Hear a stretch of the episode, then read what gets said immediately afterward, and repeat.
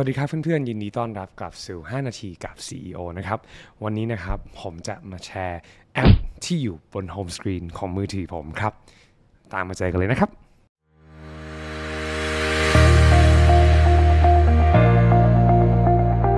โอเคฮะ เรามาดูกันตั้งแต่ด้านบนของมือถือผมเลยนะครับ แอปแรกที่อยู่บนมือถือของผมก็คือแอป Photos นะครับ ก็คือจะเป็นคอลเลกชันเป็น widget ของ Apple iPhone ซึ่งจะรวบรวมภาพต่างๆของผมไว้นะครับ คือผมจะชอบตัว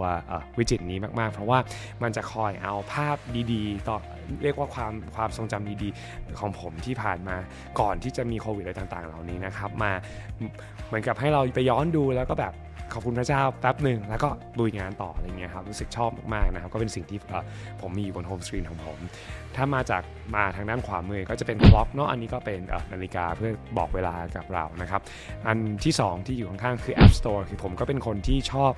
เทคโนโลยีเนาะเพราะเราก็ขายพวก solution ต่างๆดังนั้นเราก็จะชอบโหลดแอปใหม่ๆ มาลองอยู่บ่อยๆนะครับแต่บางทีก็เยอะเกินไปจนบางทีก็ต้องลบนะครับลงมานะครับก็จะมีการตั้งค่าต่างๆเพราะบางทีเราก็ต้องมาค้นพบว่าเอ้ยมันมีการตั้งค่าใหม่ๆ ที่เราสามารถจะลองได้ที่อาจจะเป็นประโยชน์ต่อชีวิตของเราก็จะไปแก้ไขตรงนั้นนะครับ อีกอันหนึ่งนะครับแอป โปรดของผมในการฟังเพลงทุกอย่างบนเพลย์ลิสต์ของผมนะครับก็จะเป็นแอป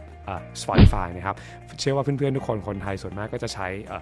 ตัว Spotify กันเหมือนกันนะครับก็เป็นแอปที่มีเพลย์ลิสต์ดีมาก ใครอยากได้เพลย์ลิสต์ของผมก็ทิ้งคอมเมนต์กันมาไว้ได้นะครับ เดี๋ยวจะไป reply แล้วก็ส่งเพลย์ลิสต์ของผมให้นะครับอันต่อไปก็คือจะเป็นแอปซ้ำนิดนึงนะครับ ก็คือจะเป็นแอปโฟโต้สิกอันหนึ่งแต่ว่าอันนี้ก็ผมก็เอาไว้บนหน้าจอนะครับ รู้สึกว่ามันอาจจะซ้ำแต่ก็ ชอบอย่างนั้นนะชินมั้งครับ อีกอันหนึ่งก็คือแอป Holy Bible นะครับก็คือแอปที่ผมอ่านพระคัมภีร์นะครับ ก็บางทีก็จะอ่านอันนี้ผสมกับอันที่เป็น daily devotional อยู่ตรงด้านล่างของหน้าจอก็คือเป็น Jesus Calling นะครับ ซึ่งก็จะเป็นแบบถ้อยคำเล็กๆ น้อยๆ ที่เราอ่านได้ทุกๆวันนะครับ ก็เป็นคำหนุนใจของเราตอนเช้า ผมเรียนรู้ว่าการเริ่มทุกวันกับพระเจ้าเนี่ยเป็นสิ่งที่สำคัญมากนะครับ ก็หากใครยังไม่รู้จักพระเจ้าอยากอยากอยากจะรู้เพิ่มเติม ก็ลองเขียนมาหาผมได้ในอินบ็อกซ์อินสตาแกรมของผมเจไดไตรนุภาพนะครับโอเค ต่อไปก็คือแอปสื่อสารต่างๆนะครับ ก็มีทั้ง Line มีทั้ง WhatsApp แล้วก็จริง ๆ แล้ว ถ้าไปดูในหน้าที่2นะครับก็จะมีทั้ง WeChat มี Facebook มีแอปทำงานมากมายนะครับ แต่ว่าแอปที่ผมใช้บ่อยมากที่สุดก็น่าจะเป็นแอป Calendar ซึ่งอยู่ตรงด้านล่างของหน้าจอนะครับ ซึ่งแอป Calendar อันนี้ก็จะเป็นที่ที่ผมใส่พวกตารางนัดของผมต่างๆนะครับก็เอาไว้ใช้เวลาเราตั้งมิ팅ตั้งอะไรต่างๆ ก็จะไปใช้ในนั้น แล้วก็จะเช็ควันหนึ่งก็ประมาณ 10 รอบเป็นอย่างน้อยนะครับอีกแอปหนึ่งที่ขาดไม่ได้เลยครับ คือแอป Calculator ครับ Calculator นี้ก็เอาไว้คำนวณต้นทุนคำนวณราคาคำนวณ everything จริงโกเบลที่ต้องคำนวณนะครับเพราะว่าเราเพราะว่าเราเป็นนักธุรกิจเนาะการคิดเลขการคำนวณพวกนี้สำคัญมากๆนะครับแล้วผมเป็นคนชอบแบบคำนวณจากหน้าไปหลังจากหลังไปหน้านะครับ ก็จะชอบทำอยู่บ่อยๆนะครับอีกแอปหนึ่งที่ผมใช้มาก็เป็นเวลานานมากๆแล้วนะครับชื่อว่าแอป Day One ซึ่งเป็นแอป Diary อีกอันหนึ่งนะครับซึ่งผมทดลองมาเดี๋ยวนะขอลองย้อนกลับไปดูซิว่าครั้งแรกที่ใช้มันที่เก่าสุดรู้สึกจะเป็นปี 2557 ครับปีนี้ 2564 ก็ผ่านมา 7 ปีแล้ว ถามว่าทำไมถึงเริ่มเขียน คือตอนนั้นนะผมอยู่ในช่วงที่ผมค่อนข้างจะเครียด แล้วก็รู้สึกเริ่มหดหูแล้ว ก็เลยไปค้นพบรู้สึกไปดูคลิปของใครไม่รู้ผมจำไม่ได้แล้วเมื่อนานมาแล้วนะครับ ก็เขาบอกว่าเนี่ยลองเขียน journal เขียน diary ดู ลองดูว่ามันจะช่วยทำให้เราคลายเครียดได้ไหมก็เลยติดใจพอเริ่มทำแล้วเหมือนกับ เราเหมือนเราคุยกับพระเจ้าไปในในในตัวไดอารี่นั้นด้วย ทุกทีก็จะเป็นคนชอบเขียนนะครับ แต่ว่าผมค้นพบว่าผมพิมพ์เร็วกว่าก็เลยใช้เดวันในการจดบันทึกเหตุการณ์ต่างๆสำคัญสำคัญของชีวิตเราก็จะถ้าเห็นนะครับก็จะมีช่วงที่แบบเราก็ไม่ได้จดบ้างแล้วก็หายไปบ้างนะครับ แต่ว่าทุกครั้งเลยถ้าผมเริ่มรู้สึกแบบหดหูเริ่มเครียดเริ่มอะไรกันไปก็จะกลับมาเขียน ไดอารี่เสมอ แล้วก็มักจะรู้สึกดีขึ้นตลอดเวลาเลยนะครับ หากเพื่อนๆอยากจะลองเทคนิคนี้ไปใช้ก็เอาไปใช้ได้นะครับ โอเค อันต่อไปนะครับที่ผมใช้ประจำมาก ๆ เลยนะครับ แล้วก็ใช้บ่อยมากก็คือแอป Notes ของ Apple นะครับ จริง ๆ Notes เนี่ยมันเป็นแอปที่แบบผมรู้สึกว่ามันมัน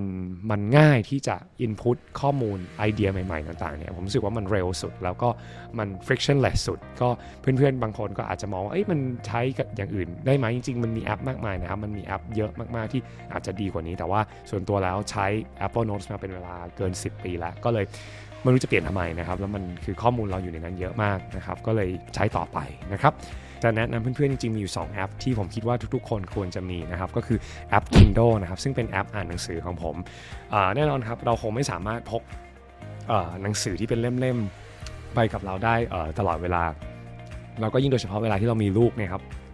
เราไม่สามารถจะดูลูกไปแล้วก็อ่านหนังสือไปได้ด้วย เพราะว่าลูกก็จะฉีกขาดหมดนะครับดังนั้นสิ่งหนึ่งที่ผมเรียนรู้ที่ใช้มันแล้วยิ่งโดยเฉพาะว่าถ้าเรามีมือถือแล้วเราใช้มือถือแล้วก็คือโหลดแอป Kindle ซื้อหนังสือที่เราชอบแล้วกำลังอ่านอยู่ไปไว้ในมือถือพกไปทุกที่ ผมจะมีแอป Kindle บน iPad บน iPhone บน MacBook ของผม ไม่ว่าจะอยู่ที่ไหนคือ ผมพยายามทำให้การอ่านหนังสือของผมนั้นเข้าถึงง่ายที่สุดนะครับอันนี้ก็เป็นหนึ่งในเทคนิคที่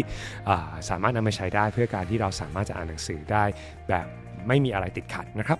อีกแอปหนึ่งที่อยากจะแนะนำเพื่อนๆก็คือแอป Audible ครับ อันนี้ก็เหมาะกับคนที่อาจจะไม่มีเวลาที่จะดูจอมาก แต่ว่าพยายามทำนู่นทำนี่ไปไปตลอดเวลา เราก็อยากจะอ่านหนังสือ Audible เป็นแอปที่สามารถที่จะให้เราฟังหนังสือที่เราชอบได้นะครับ เป็นเสียงแล้วก็บางทีก็จะเป็นตัวทาง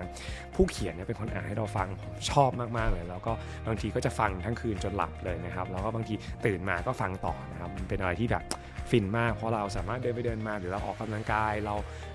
เตรียมกับข้าวทำกาแฟแล้วก็ฟังไปได้โดยที่เราไม่ต้องใจจดใจจ่ออยู่กับหน้าจอมือถือ แล้วก็ยังได้ความรู้ทุกอย่างครบถ้วนด้วยนะครับ ก็อันนี้ผมก็เปิดให้ดูว่าบนแอปบนหน้าจอของผมมีอะไรบ้างนะครับ ของเพื่อนๆล่ะครับ ของเพื่อนๆใช้แอป อะไรกันบ้างครับ ยังไงมาแชร์กันในคอมเมนต์นะครับ แล้วยังไงหวังว่าคลิปนี้จะเป็นประโยชน์ แล้วก็มีคุณค่ากับเพื่อนๆ หากชอบกดไลค์กด subscribe แล้วพบกันในคลิปหน้านะครับ เจอกันครับ บ๊ายบาย